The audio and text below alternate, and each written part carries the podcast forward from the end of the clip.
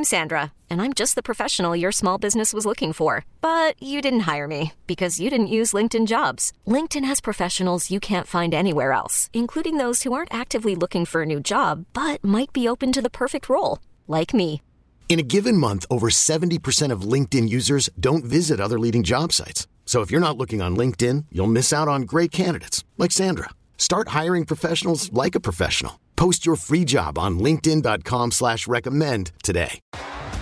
T-Mobile has invested billions to light up America's largest 5G network from big cities to small towns, including right here in yours. And great coverage is just the beginning. Right now, families and small businesses can save up to 20% versus AT&T and Verizon when they switch. Visit your local T-Mobile store today.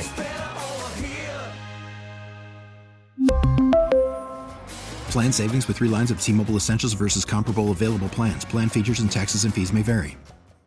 Guests appear on the Superbook Sports phone line. Superbook Sports, now open with better odds and favorable prices. With Jason and John, live from the Tops Barbecue Studios on 92.9 FM, ESPN. Terrence Oglesby is a former Clemson sharpshooter, basketball analyst for a field of 68. ESPN, many others is at the Big East tournament yesterday, and he's nice enough to join us now. T.O., what's the word, man? Man, I'm, I'm trying to piece together some hours of sleep. I think that's the big thing right now. March Madness, baby, and it's madness for a whole lot of different reasons. But uh, did the uh, Big East last night, and then we had our show from midnight to 1, and then I had to catch a 6 a.m. out of JFK to get up to Vermont because I'm doing Vermont and UMass Lowell for the America East Conference Championship tomorrow on ESPN. So there's a lot going on. I'm excited. I haven't slept, but that's not important right now. That's right, man. Get that later. You're grinding right now. This is grind time. So, look, I, I, asked Rob, and I'll just I'll, I'll ask you because I, I saw this going on on Twitter, and, and and maybe you can help me understand this. But if UConn loses tonight to to to Marquette, or if they lose in the Big East championship game will UConn fans be able to recover from the pain in time for the other less prestigious tournament according to them?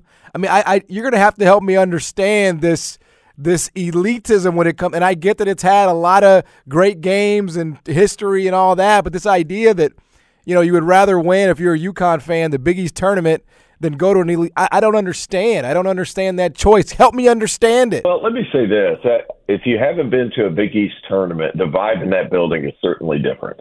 Uh, the proximity between the schools, especially in the Northeast portion of that conference, I think uh, uh absolutely helps out with that.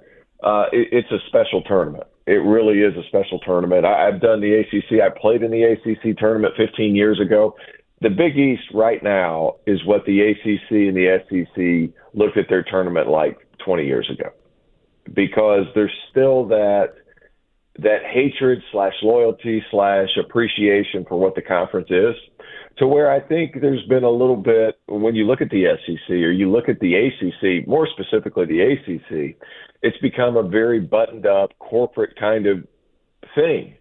That's not the case. Where the ACC's wine and cheese the Big East is beer and brats, and there's a lot more passion.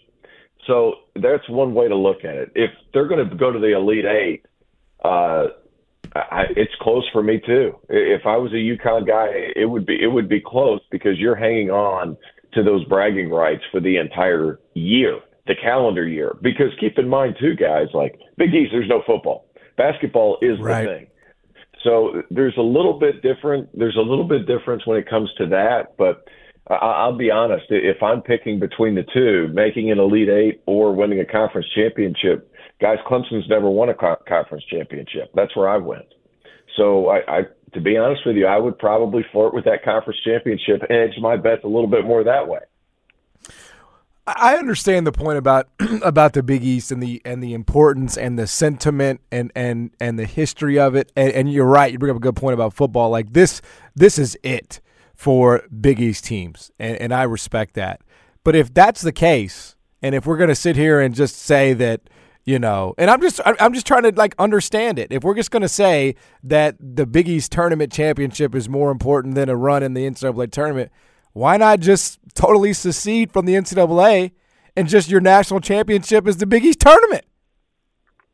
Because there's too much money on the line. I mean, I'm just, but it's like, but, but, but you, you, I mean, look, maybe in the Big East, maybe in the Big East, uh, like you'll get a conference, you'll, you'll get a, you'll get a contract extension off a conference championship win and all of that. But I don't know, like I, I, and maybe it is, maybe it is an exclusive thing to the Big East. But I just feel like I remember second weekend runs or longer than I do, you know, who wins a conference championship. Yeah, I, I, I that one's a hard. I think that's uh, per person. But keep in mind too, and, and my only argument to the contrary would be you play 20 games in order to get seeding for your conference tournament.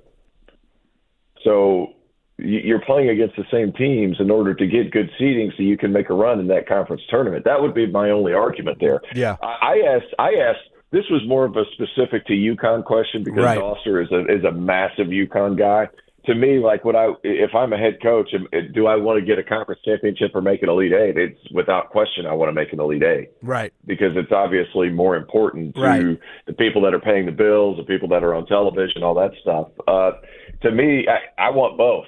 But that being said, if I had to pick between the two, I'd probably pick the Elite Eight. Well, it, it could easily be both because the Big East is obviously, you know, it, it's a really good conference this year, and there's several teams, uh, you know, it feels like to me that could make runs. Some interesting games tonight. We're going to get around to college basketball. I wanted, I wanted to ask you about these because you were there. UConn Marquette feels like a clash, man. Um, UConn fans seem a little skittish about this despite being the favorite. What do you make of this game tonight, Terrence? How in the world they're going to be able? It's big versus small. UConn is absolutely massive, whether it be on the perimeter, on the interior. Donovan Clingan comes off the bench. He's every bit of seven two. I saw him for the first time in person. He is that big. Uh, Adama Sanogo might be the strongest person on the planet, but then you look on the other side of the floor. I love Cam Jones, Memphis guy. I love Cam Jones. I think he's a terrific scorer. I, I, O-Max Prosper's turned into a legitimate NBA prospect because he can step out, defend four positions in the college game. He can shoot the three. That makes him different. If if Marquette can find a way to space everybody out and find ways to get some rim pressure, despite not having all that interior size like UConn does, they can give them problems. The only problem is Marquette shot 20% from three yesterday in the first half. They're going to have to knock down shots. If you're going to play against a UConn team that's that big, you got to make be be able to find ways to knock down shots from the perimeter. That's where it kind of gets hairy for you, especially considering how poorly they shot the ball yesterday.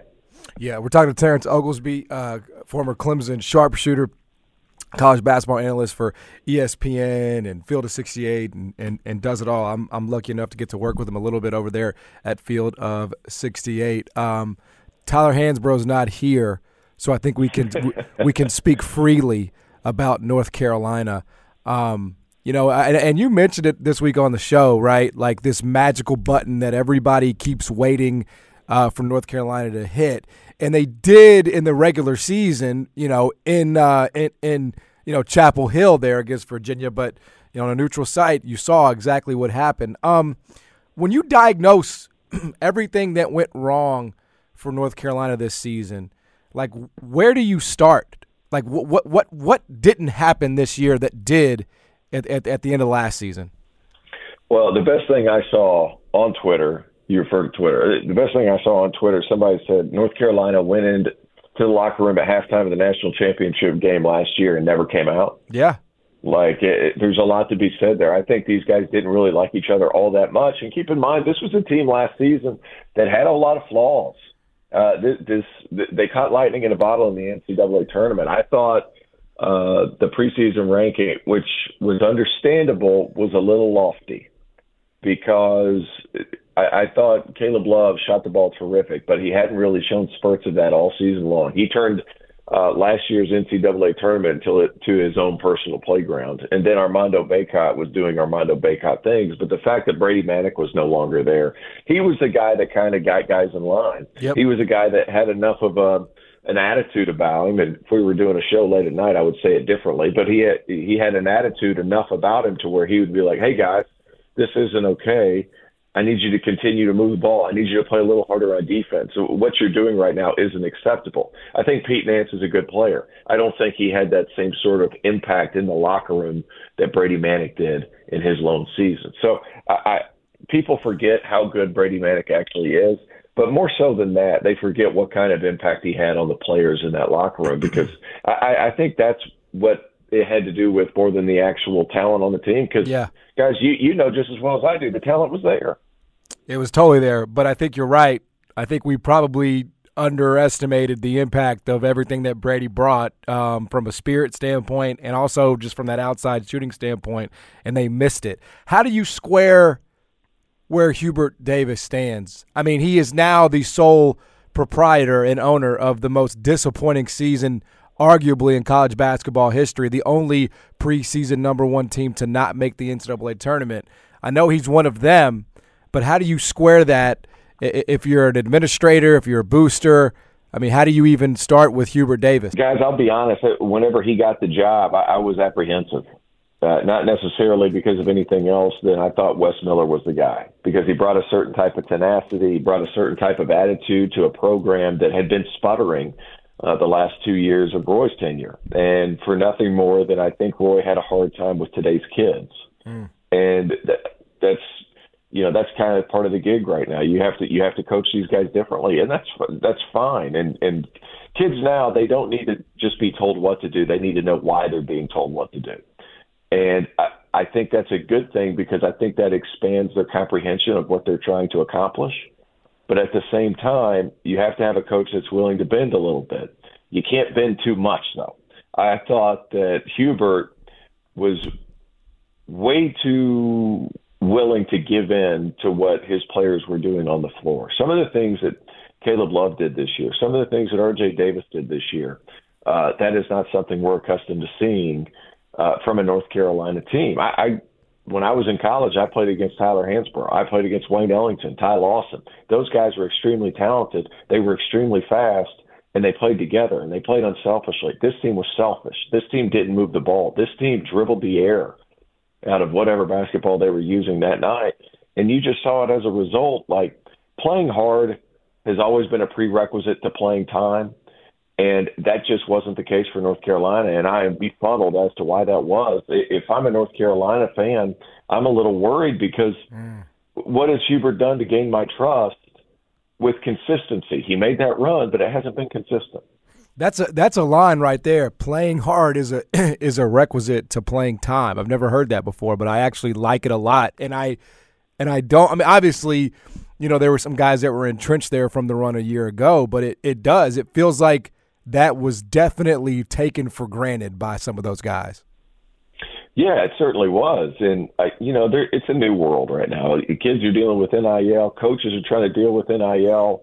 Like and that that was an excuse that was brought up, but you know NBA players aren't mm-hmm. complaining. The best players play. Yep. So if if you're going to be a pro and you're going to get paid a little money, you you need to act like a pro. You're not going to get paid that much money the following year. So I, I would expect some pay cuts if I'm going to be completely transparent. Uh, that's coming. There's no doubt. We're talking to Terrence Oglesby, college basketball analyst for Field of 68 ESPN. Uh, he is blowing up, a rising star in the world of college basketball media. Do want to get your thoughts here locally on Memphis. They take on UCF a little little later today. They're a four and a half point favorite. Did take the last meeting in Memphis. Um, I, am not so much interested in, in, in this game, but what you think of the job Penny has done with Kendrick Davis and DeAndre Williams. They seem to be firmly in at this point. Even if they lose to UCF, it's just a quad two loss on a neutral floor. It feels like no matter what happens, they are in.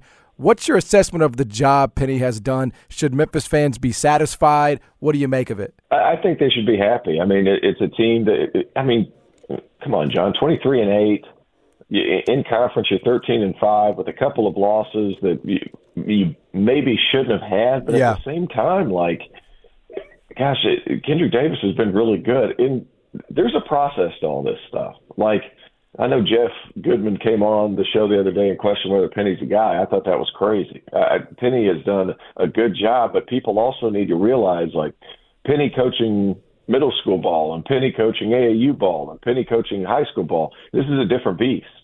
This isn't the same thing. Like it's a lot more complex.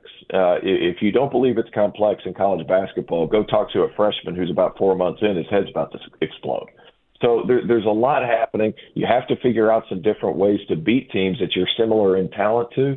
And then you, I think the biggest, most important part of this thing for Penny is, is what kind of players do I want to be able to coach during my time at Memphis? And I think last year was a bit of a failed experiment with some guys. They still made the NCAA tournament, but it was a bit of a failed experiment with some certain players. This year, he gets some older players. He figures out, hey, this works a little bit. I, I, I can I can get an older transfer point guard, and he can still be really good for me. I can get DeAndre Williams, who I think is John Martin's age, but I'm going to throw him in the lineup. Yep. So it's like one of these things where he has to figure out who he is as a coach. Still, I know he's a few seasons in, but there's there's definitely some trial and error there. And guys, if you look at their how they've been over the last five seasons, they've continuously got better from year to year. Even though their records right in that 20 to 23 range, their metrics have improved, their offense has gotten better, and this season they're exceptionally more balanced.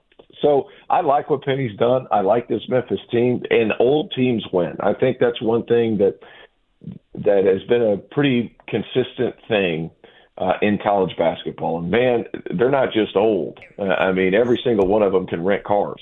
Yeah, no, it's true, and and that's and that's you know becoming more and more prevalent in college basketball, generally right. speaking. But it's also easier to stomach uh, quote unquote learning on the job while you're also going to the NCAA tournament. And I do think that is a key component of it. I think there would be less of an appetite for it if it was resulting in 14 win seasons like Jeff Goodman tries to convey is happening, but it's not, right? Like these are 20 plus win seasons that are ending in tournament runs. And I think that that all taken into consideration, you have to say is definitely good enough. Let me ask you about Houston real quick. Tyler Hansbrough is definitely skeptical about them. How do you feel about Houston in terms of how they're built for a, a I mean, look, if you're a one seed, you're expected to be in the final four. I know that's not the way it works, but you're supposed to be one of the four best teams. Are they constructed in a way that will end with them being there uh, in Houston at home? It doesn't make sense why they wouldn't be. I, I think that's it, they're so tough, and there's not a team in all of college basketball that controls their controllables quite like Houston. Uh, it, it looks like it hurts to play them. Sampson's done just a terrific job of installing his kind of guys in there. They're tough, they're physical, they rebound like crazy. And if you look at recent metrics within the past 15, 20 years, national championship teams are typically in the top 25 in both offense and defense. Houston is number five on offense and number five on defense. And here's a couple of extra things. They have Marcus Sasser, who's a shot creator at the end of the clock. And once you get to the NCAA tournament, everybody knows what everybody's running. You have to have somebody that can create something. They have another guy who can do it too. Jarace Walker, who's 6'8", 245 pounds, doesn't look like he's 18 years old. Yep. But he's a guy who can take over a game as well. Uh, physically, this team is just as impressive as they've always been, and they play a style with a certain physicality that because the referees swallow their whistles a little bit in the NCAA tournament, you guys know that just as well as I do, physicality works. Houston has scoring. They have crunch time scoring. They have talent in Jarace Walker, who's going to be a lottery pick, a surefire lottery pick, and they have the physicality to embrace whatever team they're going to play against. Guys, they've lost two games by combined what seven points. Yep. They're twenty nine and two. What are we talking about? It I, love Tyler. I'm not sure how many uh, Houston games he's really locked into. yeah, no, I, I, hear you, and it's the same argument you used to hear back in the day about Cal's Memphis teams, right? Oh, they aren't battle tested. Oh, they play in a weak league. Yada yada yada. Every every year you looked up and they were in the Elite Eight or you know in the championship game. So uh, if you have the if you have the DNA it doesn't matter what league you play in, um, and, and, clearly they do. Hey, man, this was uh, this was probably the fastest 19 minutes of my life, man. You're good at this. I appreciate the time as always, To. Hey, absolutely, guys. Thank you so much for having me. I I got I, I lived in Memphis for a little bit. I got to get back out there. Did you really? I did. I lived in Bartlett when I was young, young. I, I think I was in elementary school. We spent a couple years in Bartlett. What? Why am I just now hearing about this for the first time? Is it like you were just holding this from me? No, I just I thought I told you. I must not have told you. Me and Chris Walker were classmates. Chris ended up going to Christian Brothers and then playing football at Tennessee. No way. Yeah. So how, there you have it. How about and then and then and then where did you end up growing up? It was in it was on the other side of the state, right? It was on the yeah, it was on the other side of the state. I, I ended up uh, going to Bradley Central High School close to Chattanooga. Gotcha. How about that? Uh, a little time in Bartlett for T. We're going to have to start calling you Bartlett T.O. I love it, man. Awesome. I'm not claiming Bartlett. I'm not claiming Bartlett. I can't do it. You're only there for about ten months. You can't claim Bartlett. That's fair. At fair. the same time, That's what we do in Memphis, though, man. If you like spend any time here, if you like pass through, you know what I mean. We claim you as a citizen, so uh, it's it's an honorary thing. To Hey, I, appreciate. hey, I was about to. I was about to take citizenship. I went down to Beale Street and had gumbo fries one time. I was ready to jump in. I was ready to move. Attaboy, attaboy. Thanks, T.O. Appreciate it, man. Enjoy the games this weekend. All right, thank you guys.